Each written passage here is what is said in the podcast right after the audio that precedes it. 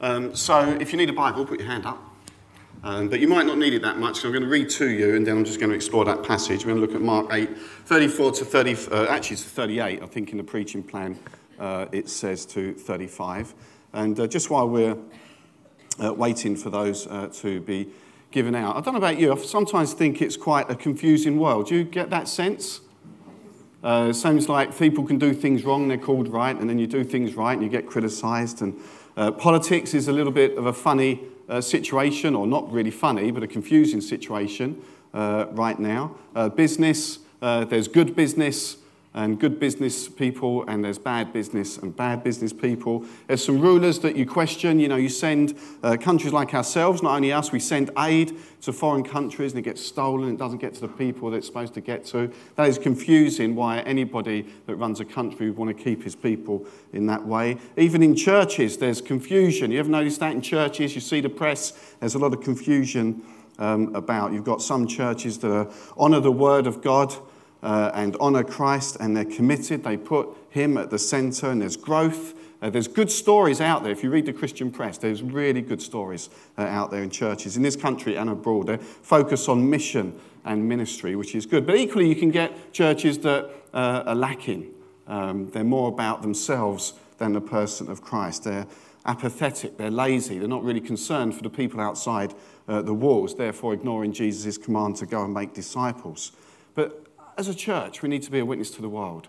Um, originally, uh, the promise given to Abraham that uh, the uh, Israelites would be a people shining, they'd be a witness to the world, and, uh, which was great. And they got things wrong and uh, they got things right.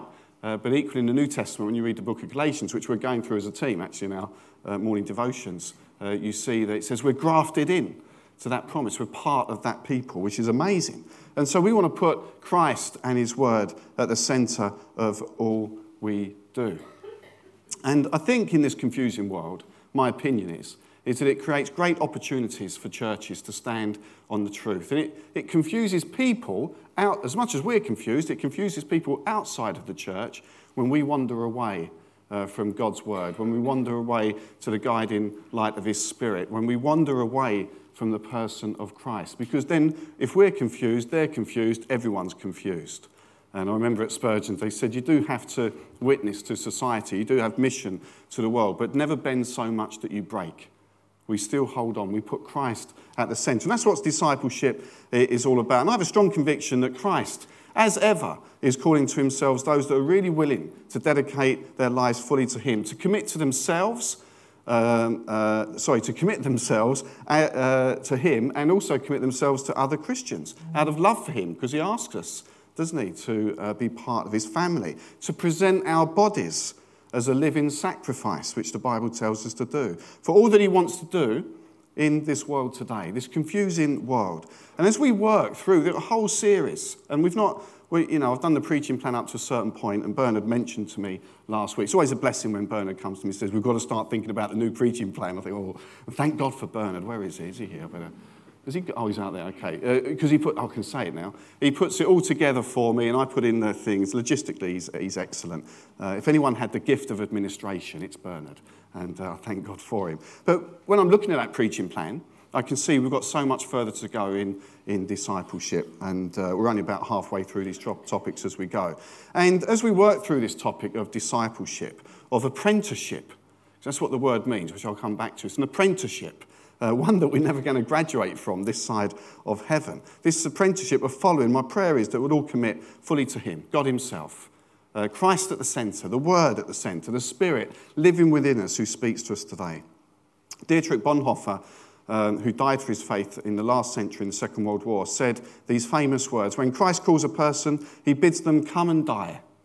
I mean, that's quite a, uh, a statement, and for him, that's exactly what happened. And obviously, not necessarily for everybody is martyrdom, but every Christian is called to be authentic, dedicated, radically uncompromising discipleship, radically uncompromising discipleship, not the take it or leave it discipleship, not the ones where I want people to be a blessing to me, but I won't be to them. Not all the good verses, but also the, the challenging verses as well. And sometimes that means, and undoubtedly it will happen, it, it comes at personal cost. It costs us. There's a cost of discipleship, uh, which we'll look at. So, Mark 8, 30, uh, Mark 8 34 to um, uh, 38. I'll find it myself now. Where am I? Okay. Then he called the crowd to him along with his disciples and said, If anyone would come after me, he must deny himself and take up, take up his cross and follow me. For whoever wants to save his life will lose it, but whoever loves his life for me and for the gospel will save it. What good is it for a man to gain the whole world yet forfeit his soul? Or what can man give in exchange for his soul? If anyone is ashamed of me and my words in this adulterous and sinful generation, the Son of Man will be ashamed of him when he comes in his Father's glory with the holy angels. Now, whether it's not uh, whether or not it's in our generation, Jesus is coming back. And he is coming back. And there are signs all over the place. And preachers have been saying he's, he's coming back in their generation for the last 2,000 years. So I'm not going to be one of them. But he might. And I, I don't know the time. Um, uh, you don't know the time. Some people claim to know the time, but we don't. But he could come back this very morning. He could come back in another 2,000 years. I don't know. What I do know is I don't, want to, I don't want him to find me or the church that we're part of wanting and in apathy and lax. And so we've got this passage here, the way of the cross that we've just read. He's saying to seek him, find him, and follow him is the key to life. Without him, without him, life and pressures and all the confusion can be overwhelming. We can lack direction because, in fact, you will lack direction because you are lost. The Bible says if you're not with Christ, you've got to be, if you're not for Christ, you're against him. There's no middle road. I'm a good person, or I do the right things, or all road leads to God. We were talking about that last week. They don't. Only one name is above all names, and that is Christ. And in this confusing world, we need to hang on to that name and put it in the centre. So, three headings, you'll, you'll be pleased. So, and it's not a long sermon because we've got communion. But I just want to challenge us as we start this series. So, first of all, you're called by Jesus. In Matthew 4 19, uh, Jesus walking along the Sea of Galilee, and he sees two brothers, doesn't he? Simon Peter and his brother Andrew. And what does he say to them? It's very simple. And it's what he says to us this morning Come, follow me. Just come and follow me. He went on to say, I will make you fishers of men. So follow him, and then I'm going to give you a mission. And what did they do? They heard his call, come follow me. They responded. Verse 20 says, At once they left their nets and followed him. And then it resulted in a change of life. Verse 22, he said, They left the boat and their father and followed him. And later on, uh, some of them are moaning at Jesus, We've given up everything for you, uh, as if they've done him a favour but we'll look at that. The noun, the noun disciple, uh, which is uh, mathetes, is used in the New Testament 264 times. Do you like that, that little factor? I, I found that out.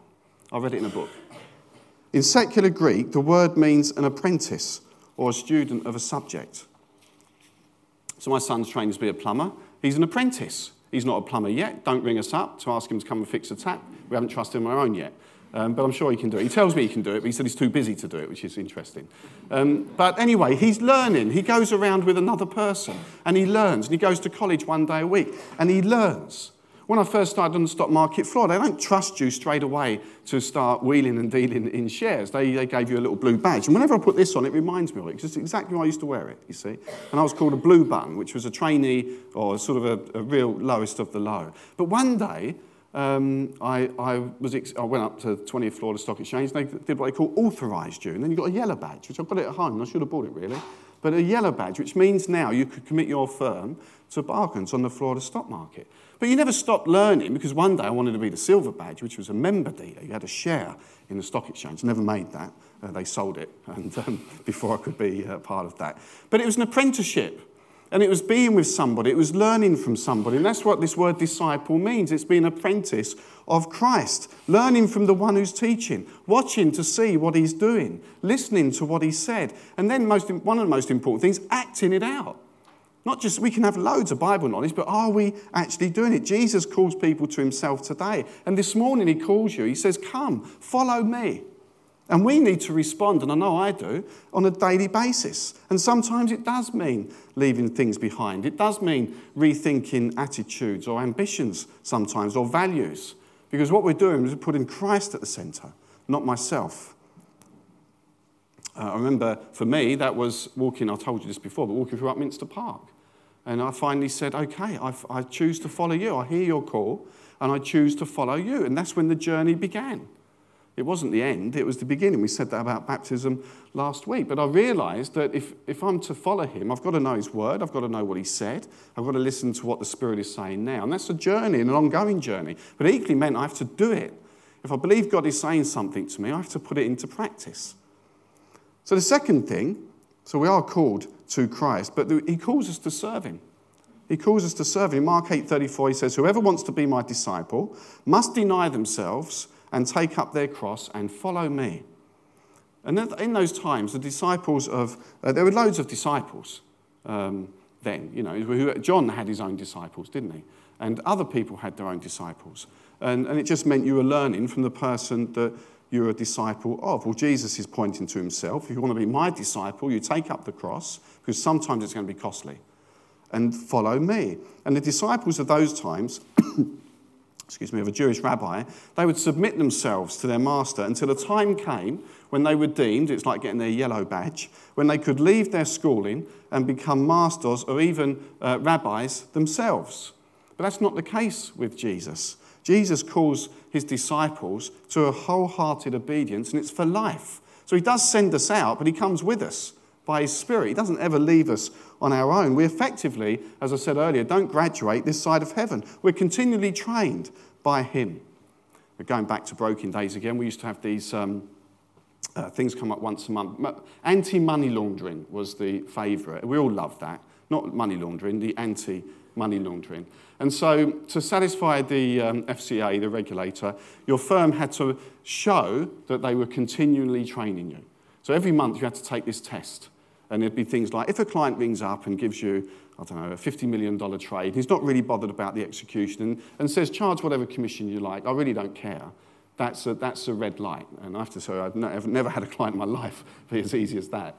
Um, but the idea being they don't care, they just want to wash it through the system. So you had to redo these tests and you'd put it, and it was all online and you did it. And once a month they could be seen that we've trained Ian in anti-money laundering and it ticks their box. Uh, which, is, which is good. The other one I used to like was the health and safety. We love health and safety, you know, you know health and safety. And I got 100% every time. And before uh, you think I'm particularly clever at health and safety, and the office will tell you I'm not, I tend to put chairs down, stand them to get the books on the top shelf, which, which Sarah doesn't like. But, but, um, but you get these uh, things come through. You've got to take your health and safety, and it gives you pictures and it would say things like, and these are, we're all supposed to be well-educated people. It'd be, they'd show the computer screen with a mug of coffee on the top saying, is this safe? No. and you t- but you had to do it because the firm, uh, and I, that, was a genuine, that was a genuine picture. You know, to put leads on the floor. Is this safe? No. Well done, Ian. You got 100% again. The idea being they're continually training you to think about what is right and what is wrong. And uh, for us, when we uh, look to following Christ. We need reminding and we need to keep going back. And if, if companies are doing that in that kind of farcical way, surely as Christians, we need to keep, keep coming back to His Word and saying, I choose to follow you. And I may have to leave things behind. For the fishermen, it was their boat and their dad, and they gave basically their lifestyle up. Not, that won't be the same for all of us, uh, but we will be um, asked to leave some things that are harmful to us be, behind. So it's a reminder. I need those reminders. I need those um, monthly. Uh, we should do one, shouldn't we? I've just got an idea. We could send out an email, monthly reminder. Go and look at this passage, and are you doing this, this, this? No, you'd hate that. That's what we're doing at church, isn't it? Uh, but, um, but no, a, a, reminder to go back and see what Christ is calling me to do. And I have to say, I've got, I've got to get out of that mindset of, well, I won't do that bit, or I can't do it and, and swap that and be reminded to have an attitude of, I can do all things through Christ who strengthens me. I am valued, I am committed, and I'm sold out for Christ. I have to remind myself and go back to the Word to do that. We're told to encourage one another daily because we're in it together. Now, I'm not a person who generally looks for sympathy. I was very ill over Christmas, and thank you. And, uh, but there's a lot of illness around, to be fair. But I was probably sicker than most. And, and um, at least I gave that impression. And, um, and, and the, but what it gave me was a chance to the settee. Uh, Andrew will say this is a normal week for me, uh, but it wasn't. And the settee, and I watched, you know, I ran out of box sets to watch. I was bored. I don't like just sitting there doing nothing. And I watched um, the whole way through Band of Brothers again. Everyone seen Band of Brothers? No? Yes? Yeah. So it's about, uh, in the Second World War, Americans, you know, who won it for us um, uh, in the Second World War, and they Easy Company, who get drafted in the Second World War. And they went, it's a true story. It's a, it, they take the interviews from the original people and they show you what they went through. And it is actually really, really humbling, the sacrifice. But what struck me, uh, and you know, the clues in the title, Band of Brothers, is how close they were. Uh, they would literally lay their lives down for the next man. Some of them did.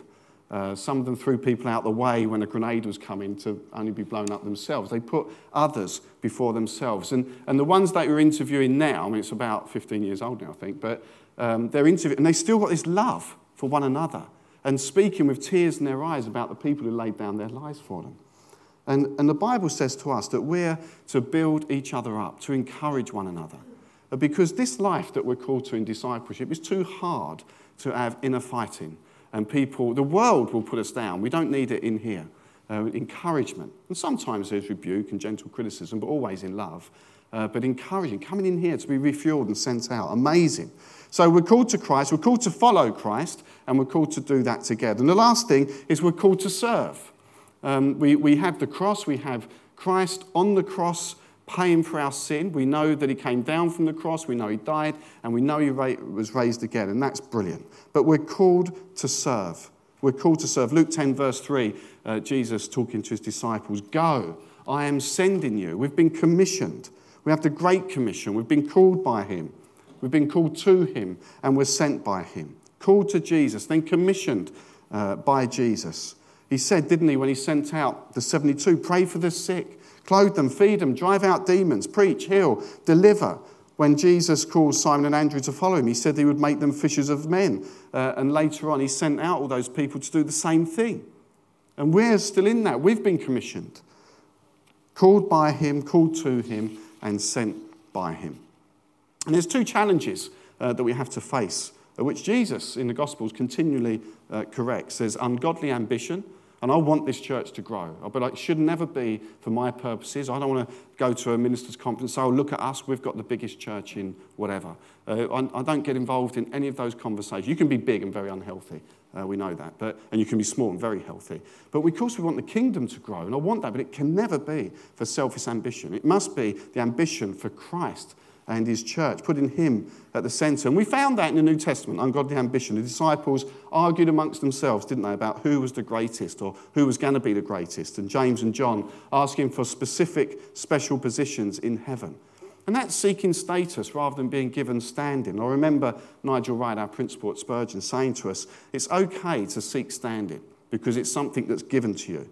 But don't seek status, which is something that's demanded, and people won't respect it. Uh, but standing is given and you've earned it. Status is you think you're better than you really are, and people should think that as well, which is wrong. And the second one is self pity. Luke 18 28 said, Peter said to him, We've left all we had to follow you. He's having a little bit of a whinge.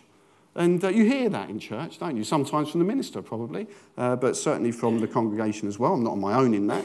Um, we'd like a bit of a moan. And sometimes it all feels a bit too uh, difficult. Maybe in that passage, Peter was feeling it for the first time. Maybe he was thinking, God, you know, I've given up everything for this fella, you know, and it's really cost me.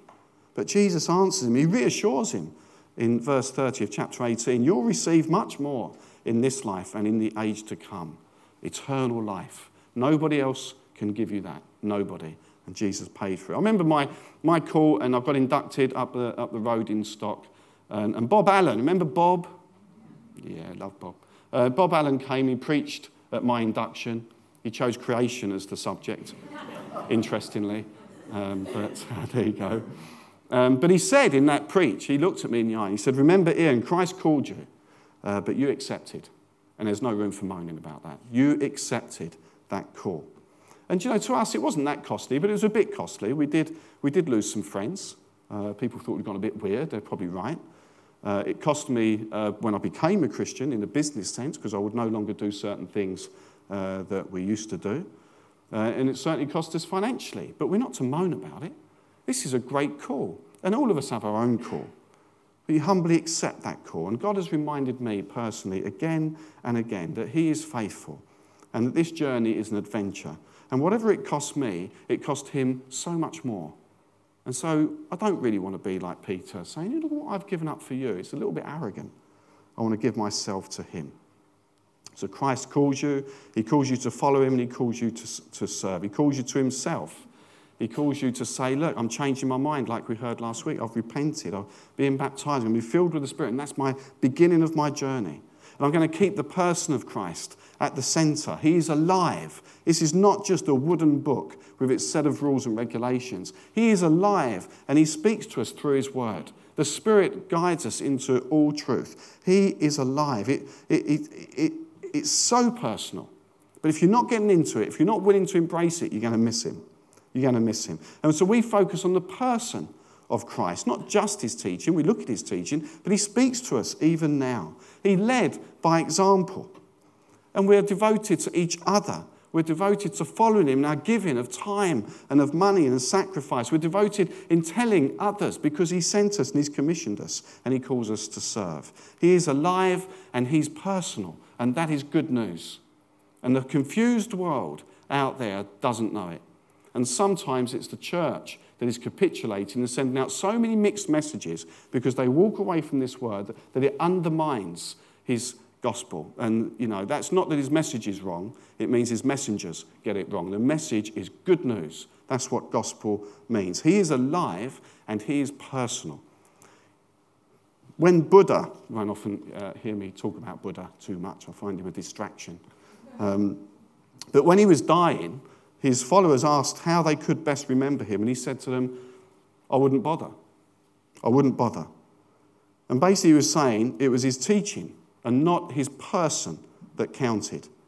But it's all different with Jesus. His teaching does count, but he's alive and we say we follow him and we can hear his voice through this word in other ways. The Spirit dwells within us and we can know him, and therefore everything has to center around him. As we journey on this theme of discipleship, I'd just ask you to be open to his word. Get into it if you're not already. There's loads of, it's so much easier now. You know, Katie said earlier that we thank the older generation for teaching us and passing it down. That's absolutely right.